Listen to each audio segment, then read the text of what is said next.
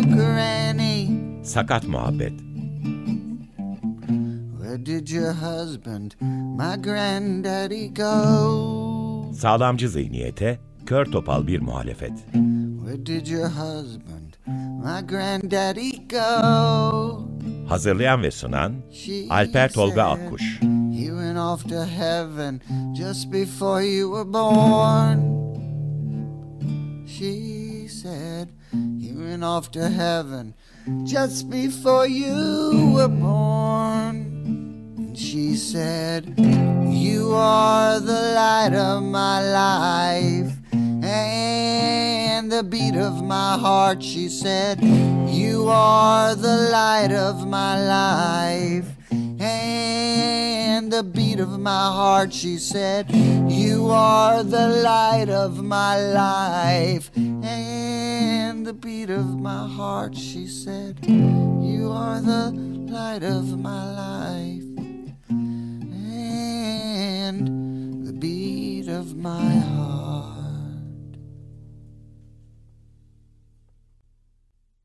Açık Radyo 95.0'a Sakat Muhabbete Sağlamcı Zihniyet'in Kör Topal muhalefetine hoş geldiniz. İkinci programda karşınızdayız. İlk programda bu yayın dönemindeki 13 programı tek tek sıralamıştım ve o sıralama uyarak sizin şu anda karşınızdayız. İkinci programda bugün Ezgi Bakçay'ı konuk edeceğimi size söylemiştim ve kendisi şu anda programımızda konuğumuz. Kültür kuramcısı sosyolog Ezgi Bakçay konuğumuz oldu. Ezgi Hanım hoş geldiniz. Nasılsınız? iyi misiniz?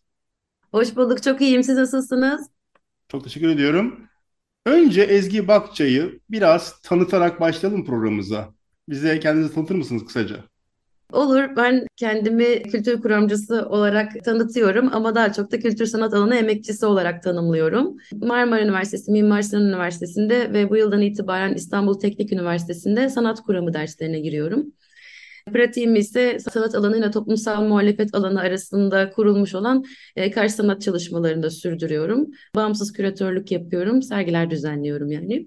Bunun dışında da yaptığım hani de- derslerle, seminerlerle bir parça görsel kültüre, gördüğümüz dünyaya anlam katmayı, sanatla ilişki kurabilmeyi kolaylaştırmayı amaçlıyorum. Çok güzel. Zaten ben ilk programda insan sakattır diye bölüm başlığı olacağını söylemiştim. Çok kısaca detay vermeden de biraz ipuçları vermiştim programda. Şimdi biz sizinle 5 Eylül günü İstanbul, Postane İstanbul'da Mekan Adalet Derneği'nin atölyelerinin ilk gününde tanışmıştık ve orada siz müşterekler açılışı yaparken Ulaş Bayraktar'la bir sunum yapmıştınız. O sunumda bu programın aslında sac ayağı oldu diyebilirim. İnsan sakattırı ben kendim kurguladım. O anlattığınızdan böyle yorumladım. Siz de çok sağ olun. Evet denk düştü demiştiniz.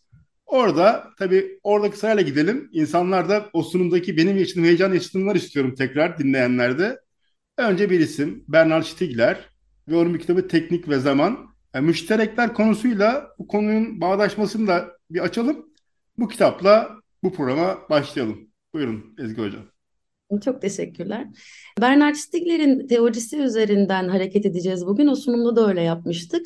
Teknik ve zaman Bernard Stiegler'in büyük büyük yapıtı ve ne yazık ki Türkçe'ye henüz kazandırılamadı. Bununla birlikte Politik Ekonominin Yeni Bir Eleştirisi için adlı e, kitabına ulaşmak mümkün ve ben tavsiye de ediyorum dinleyenlere. Monoklo yayınlarından çıkmış ve Volkan Çelebi ve Murat Erşen'in yayına hazırladığı bu kitapta Bernard Stiegler'in düşünce dünyasına yaklaşmak için oldukça yeterli, kısa ve derin bir özet bulacaksınız. Stiegler kimdir? Bana kalırsa düşünce dünyasının özellikle de Fransız felsefesinin içerisinde çok ayrıcalıklı bir pozisyonda duran bir, bir kişi.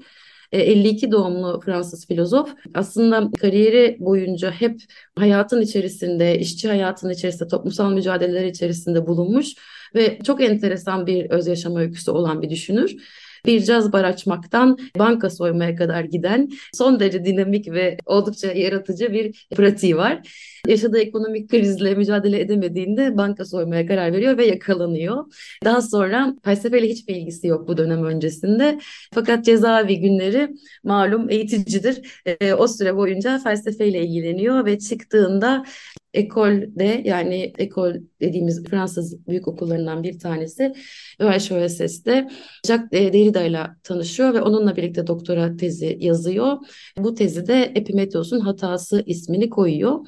Stigler'in hayatı bu süreçten sonra değişiyor. Sadece teoriyle değil, teorinin hayatla buluştuğu yerde özellikle farklı disiplinlerin bir arada çalışabileceği bir enstitü modelini hayal ediyor ve gerçekleştiriyor.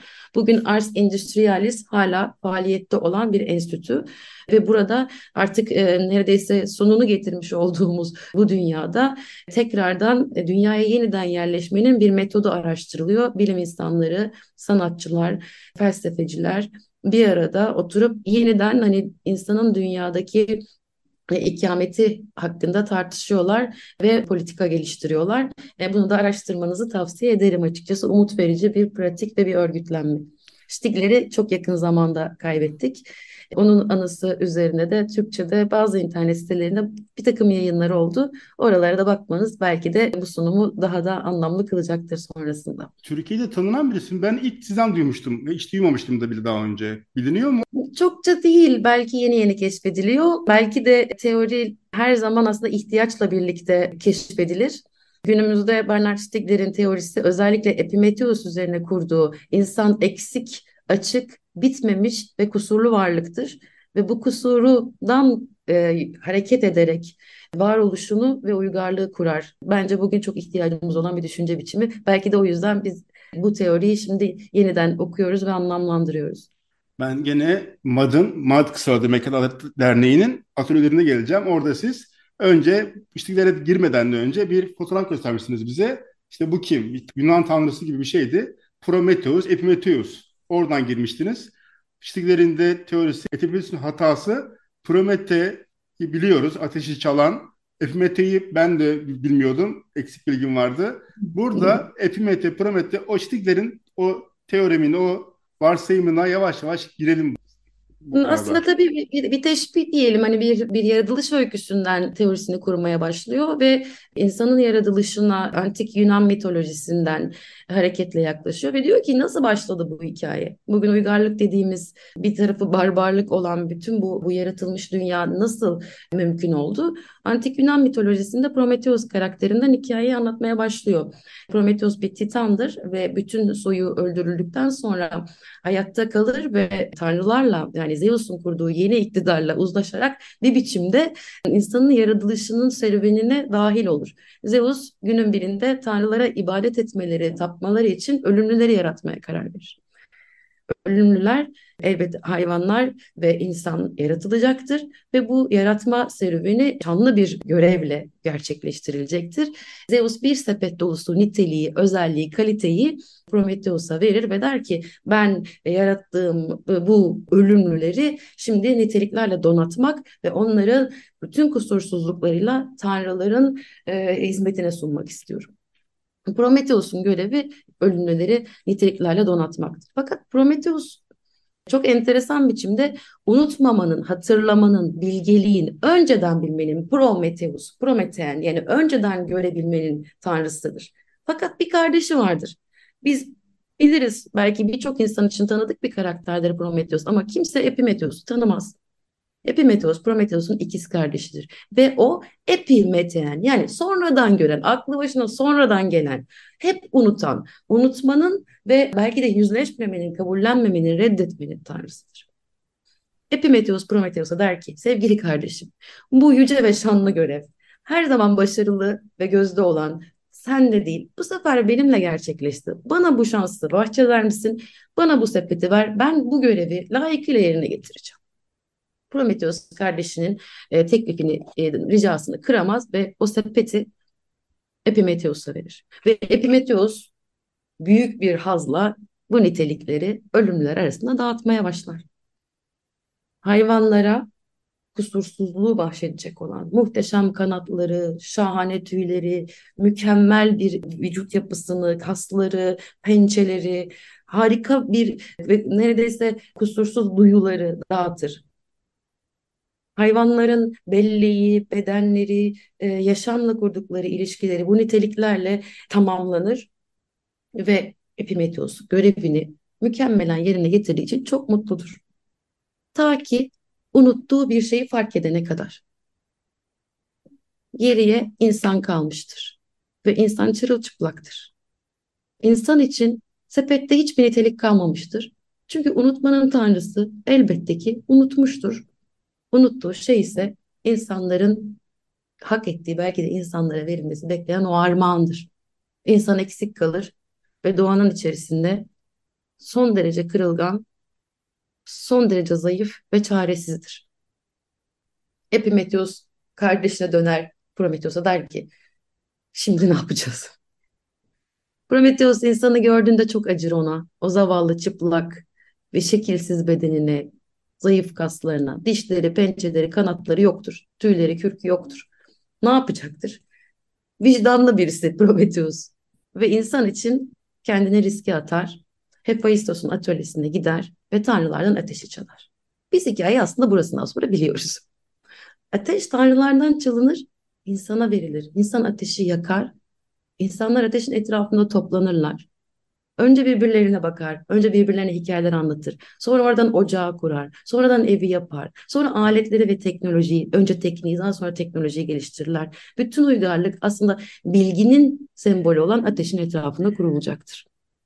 Fakat eksik, bitmemiş, kusurlu olan insan bedeni birdenbire tanrısal bir güçle, bilginin gücüne donanınca insan kibre kapılır. O artık Tanrı'dan bir parçanın sahibidir.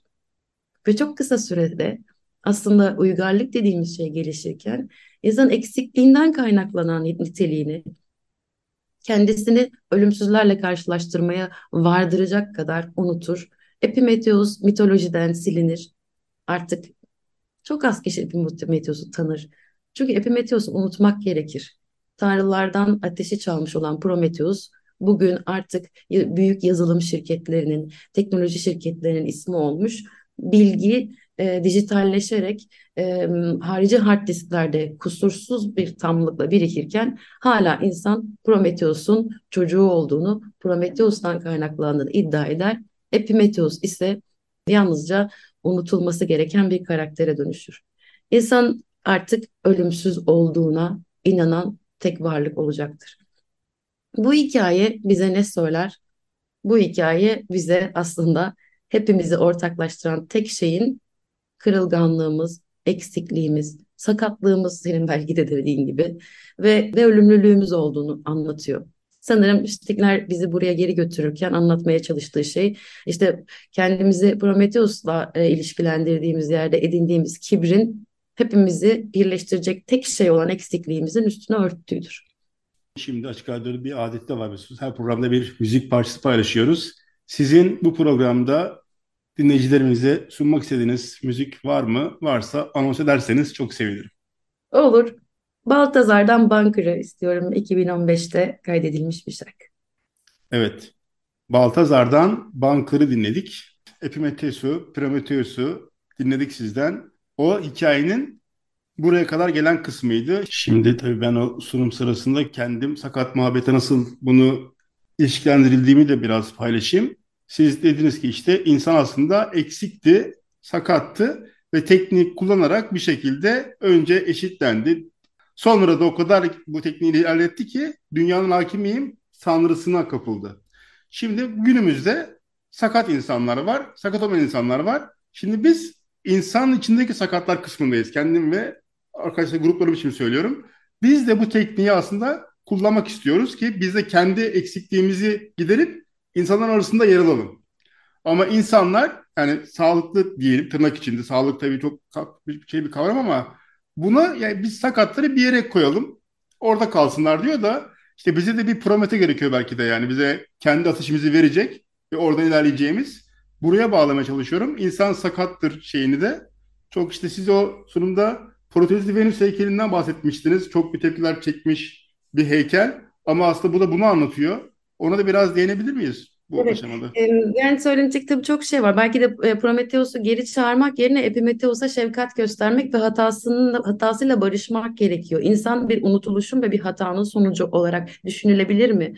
İnsan tam bütün olarak düşünülmek yerine ölümü yenmek, ölümsüzlük vaatleri, dünyayı olduğu kadar uzayı da bir kaynak olarak tüketmek, her şeyi bilmekle kendinden menkul bir canlı olarak uygarlık kuruyor ama tersine aslında e, kökeninde yani bir, bir köken dedi. Kökenine gittiğinde bir kökensizlikle, dibe gittiğinde bir eksiklikle, bir sakatlık diyelim buna. Bir sakatlıkla mal. Buradan buradan ibaret, buradan kuruluyor. Ve bu bir tür negatif bir, bir tür boşluk, bir tür e, yaralılık, eklemli olmak.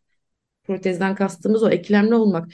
Fikri ise bence bu çok davetkar bir fikir. Bunun karşısında ne var? Bir tür tamlık, bütünlük, kusursuzluk. Yani beden imajımızda olduğu gibi bilmeyi e, ve her şeyi bilmeyi ve hiçbir şey unutmamayı arzulayan teknolojide olduğu gibi. Dolayısıyla felsefe bizi yeniden bir arada yaşamanın mümkünlüğü ve dünyaya yeniden yerleşmenin, dünyayla hemhal olmanın imkanını sakatlıkta e, bulmaya çağırıyor. Bunu e, iki metaforla anlatmaya çalışayım. Ama bunlardan bir tanesi Venüs heykeli, antik Yunan'daki Venüs heykelini ya da tanrılarla kendini özdeşleştirmiş, kendini tanrısallıkla e, tanımlamış, kusursuzlukla tanımlamış insan bedeni. Fakat biz bu heykelleri tabii kırık buluyoruz. Arkeologlar bunları parçaları eksik buluyorlar. Ve bence o eksikliğin kendisinde büyük bir kudret var. Yani bir şöyle düşünün Milo Venüs'ünün kollarının olduğunu ve, ve tam olduğunu o heykelin düşünün. O heykel belki de bugünkü hayal gücüne izin veren boşlukları olmadan belki bu kadar güzel olamayacak. Şimdi bir grup aktivist ve sanatçı Sakatlar Haftası bağlamında Fransa'da Milo Venüs'üne protezler takıyorlar. Çok müthiş bir imge yaratıyorlar bence. Çünkü o eksikliği işaret etmeleri ve güzelliğin o eksiklikle ilişkisini kurmaları bağlamında akıldan çıkmayacak bir görüntü bana göre protezli Venüs heykeli. O protezleri bedenle kaynaştırmıyorlar. Onları o parçalı haliyle bırakıyorlar. O heykeli görünce de aklıma Frankenstein geldi benim nedense. Hepimizin kafasındaki Frankenstein imgesi değil mi? O parça bedenin hatta e, farklı bedenlerden toplanmış beden parçalarının birbirlerine dikişlenmesiyle oluşur Frankenstein ve Frankenstein'ın sembolü dikiştir yani o e, eklemliliktir. Nedir Frankenstein'a bizi bir daha burada düşünmemize davet eden şey? Frankenstein'ın yine unutulmuş bir alt başlığı vardır. Mary romanının alt başlığı Frankenstein ya da modern Prometheus'tur. Kimdir Prometheus? Frankenstein'dir. Frankenstein kimdir? O çılgın ölümsüzlüğü arayan bilim insanı mı? Yoksa kendisi zaten pek çok ölü bedenden oluşmuş protezli o kusurlu canavar mı? Çoğu zaman karıştırırız. Frankenstein ismi doktorun mu yoksa canavarın mı? Ben bir canavar yarattım diyen insanın mı yoksa bizzat canavar olan biz e, insanın mı? Yani çok e, hoş bir e, şey var burada bu ikilem var. Çünkü kolektif bellek sanırım e, kültürel üretimleri, mitolojileri, öyküleri kendi ihtiyaçlarına göre şekillendiriyor. Bugün modern Prometheus e, Frankenstein aslında hepimiziz. Hepimiz bu her bedenin birbirine dikişlendiği kolektivite, toplumsallık içerisinde e, birbirimize düğümlenebildiğimiz, birbirimize sağlıklı şekilde eklemlenebildiğimiz kadar varız. Kendi sakatlığımızdan yola çıkacak olursa toplumsallık da bu bir tür bir arada yaşamanın e, sakatlık olarak, sakatlı bir engel olarak görmek değil. Biz birbirimize muhtaç olan e, sakatlarız diye düşünmek durumundayız. Sen benim aklımsın, öbürü benim kolum, öbürü benim ayağım. Biz birbirimize hiyerarşik olmayan bir e, beden parçaları bütünüyle eklemleniyoruz ve bununla yürüyebilmek, bununla yüzebilmek, bununla uçabilmek durumundayız. Ortaya canavarsı bir şey çıkıyor. Sanat canavarları sever. E, sanat kusursuzlukla değil kusurla ilgilenir. Sanat dolulukla değil boşlukla ilgilenir demeyi seviyorum ben. Hani bana çok şey ifade ediyor. Sanat bütünlüklerden değil de eksikliklerden aslında bahseder. Çünkü oralarda hayal gücüne, teknik yaratıcılığa ıı, ve yeni olana imkan vardır. Tam bütün kusursuz olduğunu iddia eden insanın hepimizi ve dünyayı nereye getirdiğini gördük. Şimdi o zaman bizlerin öncelikle şunu hatırlamamız lazım. Ben eksiğim, ben sakatım, ben ancak teknik yardımıyla teknolojiye dönüşmemiş yani bedeni proleterleştirmeyen, bedeni nesneleştirmeyen, bedene tamlık yanılsaması yaratmayan bir teknik aracılığıyla toplumsallaşırım, kendimi üretirim, kendimi dışarıya doğru ve diğerleriyle birlikte üretirim. Ve bu buluşmanın müthiş yaratıcılığı, müthiş enerjisi, kolektifliği de aslında dünya dediğimiz şeyin kendisidir bu ilişkiler bütün. Ben, ağaç, hayvan, zaman ve mekan hepimiz birbirimize e, dikişlenmiş durumdayız. Bu dikişli olduğunu kabul etmeyen narsist egolar, dünyada kusurlu ve sakat olduğunu kabul etmeyen narsist egolarla mücadele ediyoruz. E, bunun iki tür yansıması oluyor. Bu egolar e, ya her şeyi bildikleri için e, ve ölümsüzlük yanılsaması ya da ölümsüzlük arzusuyla yaşamı kendisini, kırıl, yaşamın kırılganlığını yok saydıkları için kendi insanın insana ihanet ediyorlar ve doğaya ihanet ediyorlar. Ya da bu tamlık fantezisi içerisinde korkulara kapıldıkları için ya ya tam olmazsam ya hata yaparsam ya sakatsam ya ya kusurluysam dedikleri için yaşamdan düşüyorlar. Yaşam enerjilerini kaybediyorlar ve bu bugün hepimizin aslında uygarlığın yarattığı bu proleterleşmiş insan bedeninin bir kaderi korkmak, dünyaya dokunamamak, dünyanın akışı içinde kusurlarıyla birlikte var olamamak, hayattan çekilmek. Bu da işte sanırım politikanın bittiği yer oluyor. Ezgi Bakçay'dı konuğumuz. Çok teşekkür ediyoruz Ezgi Hanım konuk olduğunuz için. Tabii insan sakattır. Benim bir sunumdan kendi yorumumla kattığım bir başlıktı. Umarım dinleyenler de benim o sunum sırasında aldığım lezzeti, felsefi lezzeti ve sakatlığa bakışıma dair açı, iç açıcı, göz açıcı deneyim yaşamışlardır. İşte Bernard Stiegler'den, Teknik Zaman kitabından, Epimetheus'un hatası hipotezinden konuştuk. Promete, Epimete, protezli insan ve modern Prometheus, Frankenstein'i konuştuk sizinle. Tabii sağlamcı zihniyete de programında bizim de alt başlığımız o. Nasıl Shelley'in alt başlığı modern Prometheus'sa bizim de alt başlığımız sağlamcı zihniyete kör topal bir muhalefet. Aslında bu muhalefet için elimizde bayağı bir imkan, araç gereç, tekniği de sizden almış olduk yani. Bizim ateşimizde siz oldunuz. Belki yani çok büyük bir laf olabilir ama orada diyebilirim şimdiden. Çok sağ olun Ezgi Hocam katıldığınız için programımıza. Sakat Muhabbeti de eğer isterseniz sakatmuhabbet.gmail.com'dan atabilirsiniz mesajlarınızı ya da Instagram, Twitter'dan Sakat Muhabbet Podcast adresinden bizi takip edebilirsiniz. Son bir sözünüz varsa onu da olarak bitirelim isterseniz Ezgi Hocam. Buyurun. Sağlamcı zihniyetlere karşıyız. Çok e, hoşuma gitti gerçekten de hani bu şeyin programın sloganı. Çok sağ olun. Bir dahaki bölümde buluşmak üzere. Hoşçakalın.